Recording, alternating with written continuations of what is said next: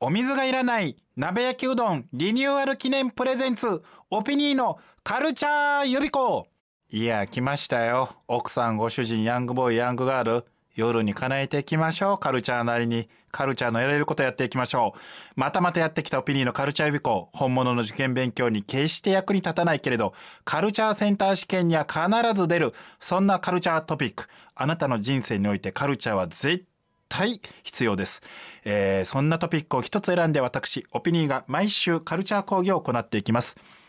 今回の、まあ、今年の大きなテーマとして前回金麗さんとタッグを組ませていただいた時もそうでしたが、まあ、和光さんがプロレス好きというのもあって、えー、でまあ僕もプロレス大好きで、えー、アントニオ猪木さん新日本プロレス、えー、が創立50年。そしてアントニオ猪木さんの人生が、まあ、80歳の、えー、学年なんですね。えー、来年の、まあ、早生まれで80歳ということで、えー、今、まあ、新日50年アントニオ猪木80年として、えー、やっぱり今こそちゃんと、えー、振り返っていこう。そして名前しか知らない人にも知ってもらおうということでございます。本日の闘魂カルチャートピックはこちらです。アントニオ猪木永遠のライバルジャイアント馬場との関係性。多分前編ということは来週後編かなということでございますがこの和光さんとお話してて、えー、面白かったのはまあ今日はね前場、えー、女子プロレスの話をしましたけど前回お話した時に和光さんは全日本プロレスジャイアント馬場さんの王道、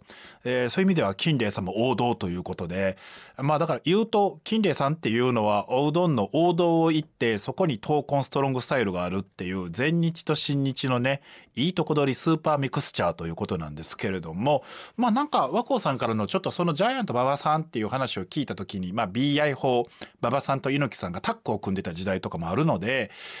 ちょっとなんか馬場さんとのことをもう馬場さん亡くなられてますしちょっと振り返りたいなということでございます。で簡単に言うとアントニオ猪木とジャイアント馬場っていうのはまあ永遠のライバルなんて言われます。那須川天心と武なんて言ったら分かりやすいかな。要は絶対混じり合ってほしいけど絶対混じり合うことがないまあ天心と武はこの間混じり合いましたけれどもねでもやっぱ勝敗がつくっていうねあれが残酷であり悲しさでもあってでも猪木さんと馬場さんっていうのははいわゆる若手時代は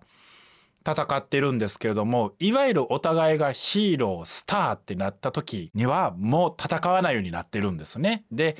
えー、日本プロレスというところで、まあ、力道山がいる。日本プロレスというところで2人は同門同期なんです。1960年4月に、えー、入門してるんですけれどもでそこから日本プロレスから新日本プロレス全日本プロレスと分かれていきますから団体が別になるとより戦えなくなるということで、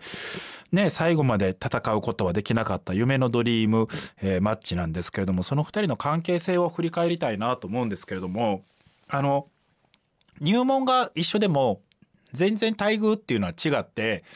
猪木さんっていうのはあの日本からねブラジルに行ってブラジル移民ででそこを偶然訪れた力道山にスカウトがたいがいいっていうんでスカウトされてるんですけどその猪木さんよりも馬場さんっていうのは年齢が5つも上ででその上あのもうこれ意外と知らない人も増えてきてるんですけどねまああの昔の人とかこういうプロレス好きな人は知ってますけどあの読売巨人軍にいたんですね。プロ野球選手だったんですよ。ピッチャーだったんですね。だからもう巨人にいたっていうブランド。ね。だから今で言ったら何ですか？あの菅野が プロレスに入るみたいなもんですよ。がたいもねもういいんじゃないんですよ。もう2メートル9センチっていうね。だからもうスター候補なんです。だから猪木さんはあのデビュー戦まあまあ馬場さんと一緒なんですけれども強かった大木金太郎さんまあこの人も重要な人物になってきます大木金太郎さんっていう先輩に当てられてまあもちろん負けるでも馬場さんはあの田中米太郎さんっていうまあ馬場さん勝てるだろうなっていう人と、えー、デビュー戦やるっていう最初から違うんですね。でまあその2人をいろいろ言ってまあ馬場さんがそれこそ王道でスター街道でもう本当にスターでで猪木さんっていうのは苦渋をなめて努力型の人でっていう風な分け方をします。でも実はそうじゃなかったんだよっていう新たな説を唱えた人がいる。それは誰かというと、えー、ちょうど今年82歳の学年になる元日本テレビアナウンサー現役フリーアナウンサー徳光和夫さんです。皆さん24時間テレビを見た方は記憶に新しいんではないでしょうか。日テレで徳光さんがコーナー仕切る中猪木さんが出てくる。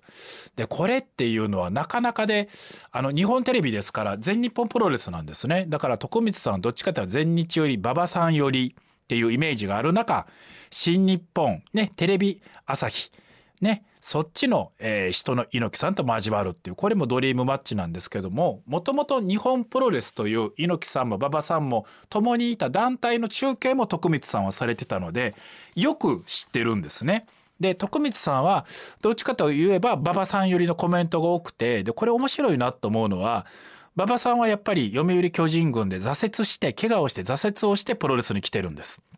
で徳光さんは当時の、えー、テレビアナウンサーの花形と言ったらやっぱスポーツでスポーツって言ったらやっぱ野球なんですね。で日テレって言ったら巨人の試合なんです。まあ長嶋茂雄好きでも有名ですけれども。だから徳光さんも最初はえ俺野球のアナウンサーをするために入ったのにプロレスのアナウンサーなのっていうちょっと挫折があったんですね。そこを照らし合わせてるんですね馬場さんの人生に。お互いに、えー、巨人の夢が叶わなかったっていう。でそこでまあまあ馬場さんとずっと一緒にいて実は徳光さん曰く猪木が努力型と言われてるけれども猪木さんももちろん努力はされてるんだけれども実は馬場さんの方が常にこう毎日一緒にいた中で努力がすごかったと。だから実は努力型は馬場さんで才能って言ったらみんな馬場さんってプロレスファンは言うけど才能があったのは猪木さんなんだよと。だから馬場さんはそんなイメージないけど耐えて忍ぶ人本当は。で猪木さんっていうのは耐えて忍ぶ人っていうふうにファンは思ってるけれども実際はもう才能がすごすぎて華やかでだから野球で言うと猪木さんが長嶋茂雄で馬場さんが王貞治で猪木さんが江川卓で馬場さんは西本隆なんだよって僕らのイメージと逆ですよね。そこをやっぱ言うんですよね。で徳光さんやっぱあの面白いのはやっぱりその馬場さんっていうのはこうしっかりとした人だったのでまああの関係性もつながりもあってまあアメリカのマット界からも信頼されていろんなこうマッチメイクもできた。で猪木っていうのはもうただただスターだからそういうようなこう政治的なこととか裏方的なことがそのできない。ただ逆に言うと馬場さんはちゃんとそのスターの人を読んで努力型のレスラーですから一緒に海外のスターと一緒に見せていくってやり方だけど猪木さんっていうのはもう本当の根っからのスターだから相手が誰だっていいんだと。猪木は放棄ともプロレスができるなんていう名言を広松田さんっていうレスラーが残してますけれども徳光さん曰く言い方悪いけど対戦相手なんか猪木さん誰でもよかったんだよ。もう猪木が出てくるだけで成立するんだ馬場さんとはまた違うんだって。で馬場さんのように縁の下の力持ちができないでもリング上では誰よりもアントニオ猪木っていう人は輝けるんだっていう。だからもう馬場さんよりの前日よりの徳光さんがやっぱりそう言い切るっていうね。でこれがやっぱすごいんですけどやっぱりね自分とこが推してる人はひいきにしたいのに徳光さんがはっきり言うんですね。だって猪木さんのレスラーとしての華やかさを誰も凌駕できてないでしょ？これまで誰もっていう。自分とこの大将が馬場さんにもかかわらずここまで言うっていう。そう。で実はその馬場さんっていうのはそのね最初からスターだスターだっていうふうにまあこれは猪木さんが僕らプロレスファンに植え付けたところもあるんですけれども徳光さんからしたらいやうちの大将だって大変だったんだよっていうジャイアンツにいたけどそっから挫折してっていうね。すごい努力型でっていう。だからこれはもう本当にいわゆる歴史の生き証人ですよね。